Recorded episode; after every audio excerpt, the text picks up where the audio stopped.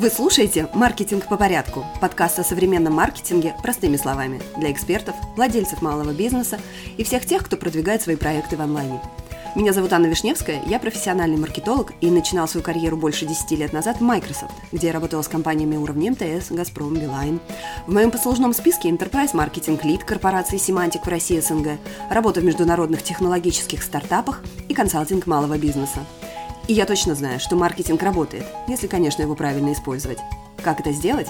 Ответы в вашем телефоне каждую неделю. Сегодня мы поговорим о том, как определить свои темы для контента, которые будут работать абсолютно на любой площадке. Очень часто, когда вы смотрите на новую площадку для привлечения трафика, что такое трафик, его отличие от лидов и покупателей мы обсуждали в самом первом выпуске этого подкаста. Если есть вопросы, вернитесь к нему.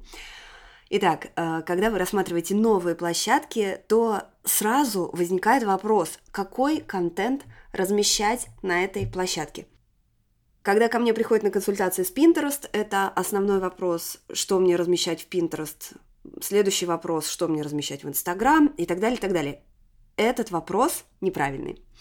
А, мне очень нравится выражение, что качество жизни определяется качеством вопросов, которые мы задаем. Поэтому э, в плане определения контента, который вам нужно создавать для каждой площадки, я предлагаю вам поступить немножко иначе. То есть отталкиваться нужно не от площадки, а отталкиваться стоит от себя от вашей экспертизы, от вашей компании, от вашего продукта. То есть немножечко отступаем на шаг назад и смотрим на это все по-другому. Каждая площадка, на которой мы продвигаемся, она диктует нам формат, но она не диктует нам смысл. То есть она не говорит о том, что мы должны говорить только об одном и только об этом. У каждого эксперта, у каждой компании свой набор тем для контента. И сегодня мы с вами разберем, как создать эти темы чтобы дальше просто их адаптировать. В следующих выпусках подкаста мы обязательно поговорим о том, как многократно использовать контент по принципу одних из лучших консалтинговых фирм мира PricewaterhouseCoopers, принцип который гласит, ничто не должно быть использовано один раз, то есть минимум три раза стоит использовать любой контент. Но об этом не сегодня. А, также обязательно будем говорить о том, как создавать контент по методу контейнеров, чтобы не переключаться и быть максимально сфокусированным и продуктивным. Но сегодня о том, какой контент создавать. В принципе, все, что мы создаем, чтобы донести информацию или побудить на какое-то действие или проинформировать человека, э,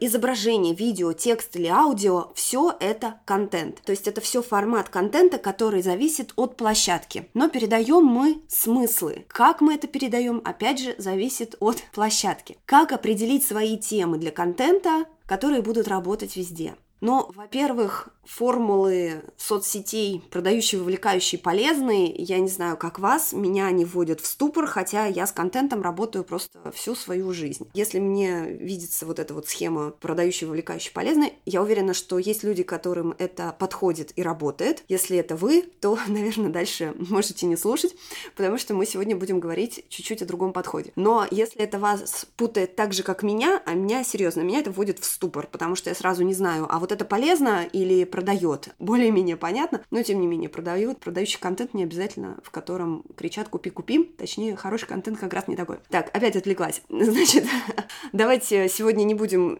использовать и говорить об этой формуле, а начнем вот с чего. Во-первых, для кого вы создаете контент. То есть цель вашего контента, она, скорее всего, для ваших покупателей. Поэтому портрет вашей целевой аудитории, для кого вы создаете свой контент, он у вас должен быть. Если у вас еще нет такого портрета, или вы думаете, что это все маркетологи придумали, это не надо, э, мы будем обсуждать портрет целевой аудитории в следующих выпусках. Следующий вопрос, который нужно себе задать перед созданием контента, это что человек должен сделать после взаимодействия с ним, то есть после прочтения, просмотра, грубо говоря, зачем вы это создаете. То есть без понимания вашей целевой аудитории, без понимания своего клиента создать хороший контент возможно, но будет очень сложно. Поэтому обязательно нужно понять, кто ваш клиент, что его волнует, о чем он размышляет, о чем он думает и так далее. Очень важно еще понимать, как он любит получать информацию, в какое время он это любит делать, чтобы вы максимально точно могли его поймать. После того, как вы определились, для кого вы создаете контент и какое действие человек должен совершить после этого,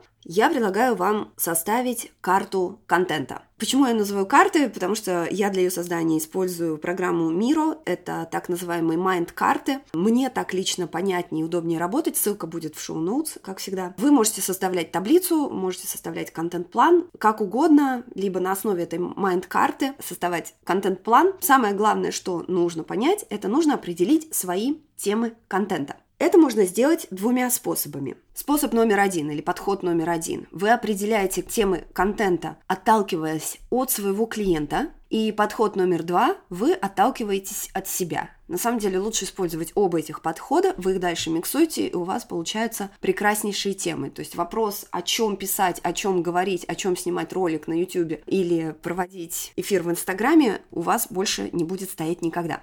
Итак, давайте разберемся с подходом номер один. У вас уже есть портрет клиента, вы общаетесь с клиентами, да, если у вас уже э, есть э, какая-то аудитория, э, то вам будет проще. Если аудитории пока что нет, то вы работаете с портретом целевой аудитории, которую вы создали. То есть здесь будет немножечко такое, скажем, фантазирование, хотя э, собрать реальные потребности тоже возможно, даже не имея аудитории, тоже обсудим в одном из выпусков, возможно, как это сделать, например, в Facebook-группах. Но сегодня давайте предположим, что у вас все-таки есть хотя бы небольшая аудитория, либо уже какое-то количество клиентов, и вы можете с ними поговорить. То есть говорить с клиентами вообще, в принципе, всегда полезно, причем именно говорить, а не посылать им опросы, потому что анкетирование, оно, конечно, хорошо на больших объемах, но не всегда даст вам какую-то очень сильно полезную информацию, которую вы реально сможете использовать. Итак, что вам нужно собрать от вашей аудитории? Вам нужно собрать возражения и вопросы. Если вы уже какое-то время работаете, то к вам люди абсолютно точно приходят с определенным набором вопросов. И эти вопросы вы, скорее всего, можете сгруппировать. Ко мне, например, больше всего обращаются о том, какой контент создавать на Pinterest, как сформировать свое УТП,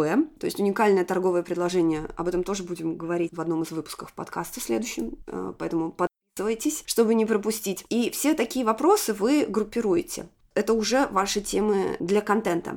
Дальше вы абсолютно точно сталкиваетесь с возражениями клиентов. То есть, когда у вас люди что-то покупают, либо не покупают, что особенно важно, э, это значит, что им что-то мешает купить. Соответственно, если вы знаете, что их останавливает от покупки, то это ваш бесценный контент, на основе которого вы сможете продавать, не продавая, скажем так. Какие могут быть возражения? Ну, вот смотрите, например, рассмотрим фотографов. Фотографов вообще много. Ниша очень такая насыщенная. Кстати, не все фотографы используют Pinterest для продвижения, очень зря. То есть там, там все люди ищут фотографии, ищут вдохновение, а фотографов, которые предлагали бы свои услуги в том же месте, где как раз их ищут, почему-то очень мало. Но, к счастью, есть, появляются. Так вот, вот, э, я каждый год провожу семейную фотосессию. И у меня сейчас нет постоянного фотографа, с которым бы я делала это с удовольствием постоянно, поэтому я работаю с разными людьми. А, обычно я к ним прихожу по рекомендациям, но что для меня, например, является ключевым при выборе фотографа именно семейного? Мне очень важно, чтобы человек умел работать с детьми. Одно из моих самых больших возражений и болей, скажем так, это фотографы, которые заставляют тебя встать в какую-то позу и делают фотографию. Ну, с детьми так не работает. Это не работает и со мной, например, потому что я очень не люблю фотографироваться, но я люблю хранить моменты. И как это можно отработать? Вот это возражение, и я знаю, что я не одна такая. Ну и, в принципе, детей поймать и заставить фотографироваться очень сложно. Поэтому нужен человек, который будет ловить этот момент без того, чтобы мы, вот морская фигура, на месте замри. И не так много фотографов доносят это на своих сайтах, там, в своих инстаграмах, то есть в своей коммуникации коммуникации. Вот, а для меня, например, это один из решающих факторов. То есть если я выбираю не по рекомендации, а сама, ну то есть, например, так бывало в путешествии. В путешествие приезжаешь, да, кого-то тебе порекомендовали, но ты не знаешь, как там будет работаться с этим человеком. Так вот, если бы где-то писалось, что вы просто будете ходить гулять, но при этом в результате у вас будут прекрасные воспоминания, меня бы очень быстро закрывали на продажу такого рода фотографы, это точно. Потому что фотосессия — это это, в принципе, мучение для меня, для семьи, и при этом хочется ее повторять, потому что воспоминания, они нужны и важны. Соответственно, в вашей сфере точно есть возражения и боли, которые вы можете решить просто контентом. И это не обязательно делать там на этапе продаж, когда вы что-то активно продаете. Вот это как раз и есть продажа без продажи. То есть вы человеку показываете, как вы помогаете ему, и он уже потом к вам приходит. То есть это все называется работа с возражениями, и на возражениях строится очень и очень крутой контент. Частым возражением бывает, что человек не доверяет специалисту, то есть я не понимаю, как выбрать специалиста, и это будут слова типа «А «вдруг мне не понравится», и я там уже обращался к такому специалисту, как вы, результата не было. Все э, это можно раскрыть в вашем контенте, и либо в виде кейсов, либо в виде рассказов о том, как клиент пришел с такой проблемой, вы ее решили, либо как выглядит процесс работы с вами. То есть вот это все будет золотой ваш контент, который вы основываете на работе с возражениями клиентов. То есть на первом этапе вы собираете вот эти вот возражения и боли, если они есть в вашей сфере, не во всех сферах есть боли, но возражения чаще всего есть. То есть вы создаете вот этот список проблем первого уровня. Ну, например, возьмем проблему «не знаю, как выбрать профессионала». Часто обжигался, не доверяю. Это ваша проблема первого уровня. Дальше вы записываете более узкие темы так называемого второго уровня, которые помогают вам закрыть это возражение. Вот это как раз и будут ваши темы контента. И вы уже дальше их раскидываете по соцсетям или по другим платформам в зависимости от формата. Например, какими темами закрыть это возражение, не знаю, как выбрать специалиста. А вы можете рассказать, как выглядит процесс работы с вами, что ждать от консультации или от работы, с какими вопросами к вам приходят, как вы их решаете, чем ваш подход отличается от других. Все это вы заносите в мира, я покажу в шоу-ноутс, как это выглядит, либо просто в табличку, если вам удобнее структурировать информацию по-другому. Это был подход номер один, то есть мы отталкивались от клиента. Подход номер два – отталкиваемся от себя. Этот способ отлично подходит для экспертов, для компаний, в которых есть сильный владелец или другой представитель бренда, который может работать лицом. То есть э, сейчас вообще один из способов таких наиболее эффективных отстройки от конкурентов – это личность. Ну, наверное, пожалуй, потому что единственное, что нельзя скопировать в современном мире, это человек. То есть можно пытаться подражать, но оригинал все равно останется один. А, если вы эксперт, то в следующем выпуске будем обсуждать, как сформировать свое уникальное торговое предложение, то есть УТП эксперта, на, основе себя. В любом случае, особенно если вы продвигаетесь в соцсетях, то без личности не обойтись. То есть вот этот вот блок личного, блок вас как эксперта, он всегда будет. Поэтому второй подход для формирования вот этих тем мы как раз берем вас самих и отталкиваемся от себя. Что мы делаем? Итак, на первом этапе мы в режиме брейнсторма собираем вообще все темы, которые про вас – Отлично для этого подходит post-it notes, э, либо просто бумага, карандаш, э, файл в Excel, все в чем угодно. То есть просто, чтобы вам было удобно. В post-it почему удобно? Потому что вы можете их быстро перемещать по стене, но это очень такое визуально и удобное упражнение. Главное, на этом этапе вы просто все выписываете, ни в коем случае себя не одергиваете, не критикуете, не говорите, что ой, да это так себе, никому не интересно. В режиме брейнсторма ничего не выкидывается, все собирается. Какие это могут быть темы? Абсолютно любые. Все, что касается вашей сферы, вашего продукта, сервиса, какие-то личные темы, которые вы готовы обсуждать публично. Все это пишите на отдельном листочке. Какие могут быть темы? Город или страна, в которой вы живете? Ваши домашние животные, любимые блюда, рецепты, хобби, спорт, путешествия, мода или тренды, если для вас это интересно, там, любимая канцелярка. Просто все, что угодно, о чем вы готовы с удовольствием говорить, вы выписываете. То есть не обязательно все эти темы будут связаны с вашей профессиональной деятельностью, и это абсолютно нормально, потому что особенно если вы эксперт, то люди все-таки покупают у людей. То есть почему покупают у блогеров? Потому что с ними выстроено такое доверие, что э, люди считают уже их своими друзьями. Доверие уже выстроено, и просто через профессиональный контент такой связи добиться крайне сложно. Ну, наверное, есть кейсы, я их, к сожалению, не знаю. Если есть, напишите мне, с удовольствием их обсудим. То есть доверие к личности формируется через личное. Этап номер два. Эти темы нужно сгруппировать. Например, какие-то темы у вас попадают под «моя профессия», «мои навыки», то есть где вы, например, учитесь, какие вы книги читаете, это все идет к вашей профессиональной теме. Или какие-то у вас попадают в вашу семью, по каким-то контента будет больше темам, по каким-то меньше, это тоже абсолютно нормально. Главное, сейчас вы их разгруппируете. Вот поэтому на этом этапе очень удобно post-it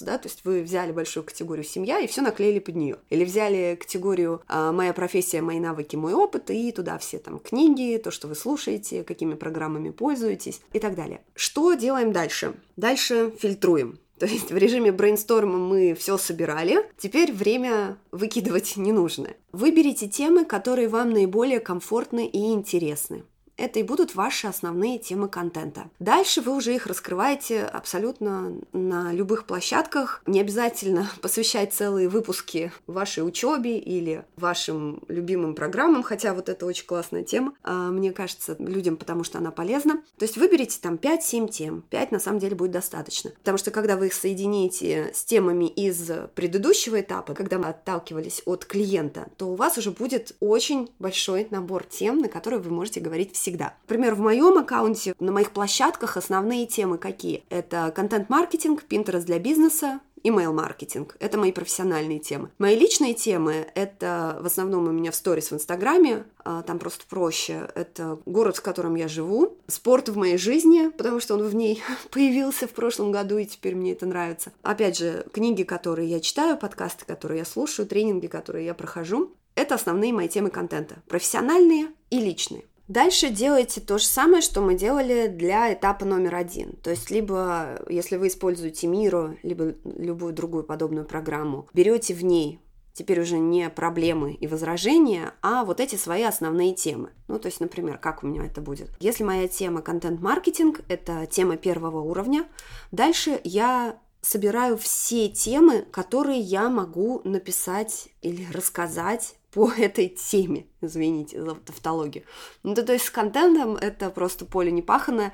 Вот, в частности, этот подкаст, который вы слушаете, одна из этих тем. То есть, что я делаю? Я рассказываю вам, как составлять темы контента. Дальше следующей темой, как я уже упомянула в начале подкаста, будет, как создавать контент по методу контейнеров, то есть наиболее эффективно. Например, как создавать заголовки, которые точно будут читать и так далее, и так далее. То есть таких тем у вас уже наберется много. Самое удивительное в этом подходе, что э, вам может сначала показаться, что как это я себя так ограничу, э, но на самом деле это как во многом в маркетинге, да, как узкая ниша – это залог вашего успешного продвижения, так и вот эти темы контента – это залог того, что вы всегда будете знать, о чем говорить. Успешные эксперты, э, не только в России, но и вообще в мире, они не говорят на множество тем, хотя так может показаться. Они говорят на определенный набор тем, но просто они уходят вокруг них либо очень глубоко, либо более широко, и вам кажется, что темы разные. На самом деле ничего подобного. Точно так же собирайте вот эти свои профессиональные темы из первого подхода и второго подхода, и пишите, что вы можете сказать на эти темы более мелкого. Дальше же вы компонуете этот контент в зависимости от того, на каких площадках вы представлены. То есть, если вы снимаете ролики для YouTube, у вас будут YouTube видео. Если у вас подкасты, пожалуйста, подкасты, блог, посты в Инстаграме. С Инстаграмом вообще хорошо. А, посты маленькие, то есть одну тему можно развести на несколько постов.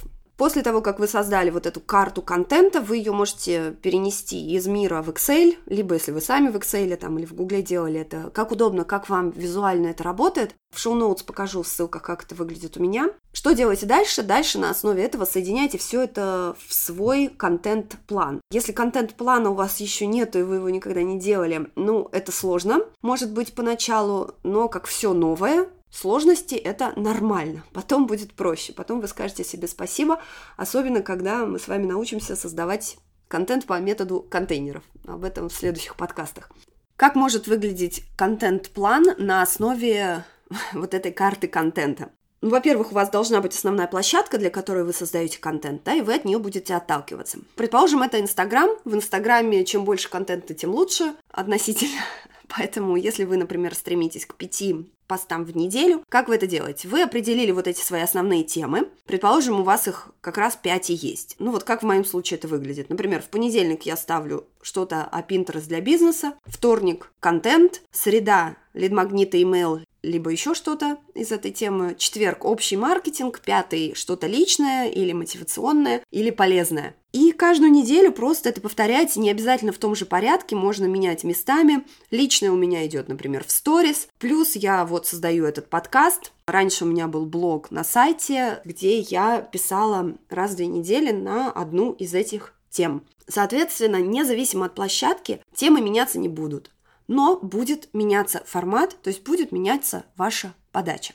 На этом все. Спасибо за внимание. Я рада, что вы дослушали мой подкаст сегодняшний до конца, и очень надеюсь, он вам был полезен. Подписывайтесь на мой подкаст, чтобы не пропускать выпуски как обычные, так и бонусные, которые у нас есть по плану. Если есть вопросы либо пожелания по темам подкаста, всегда рада получать вашу обратную связь. Мои контакты всегда есть в описании к выпуску. Пишите либо на почту, я отвечаю всегда. Я отвечаю на все сообщения в директ, и услышимся!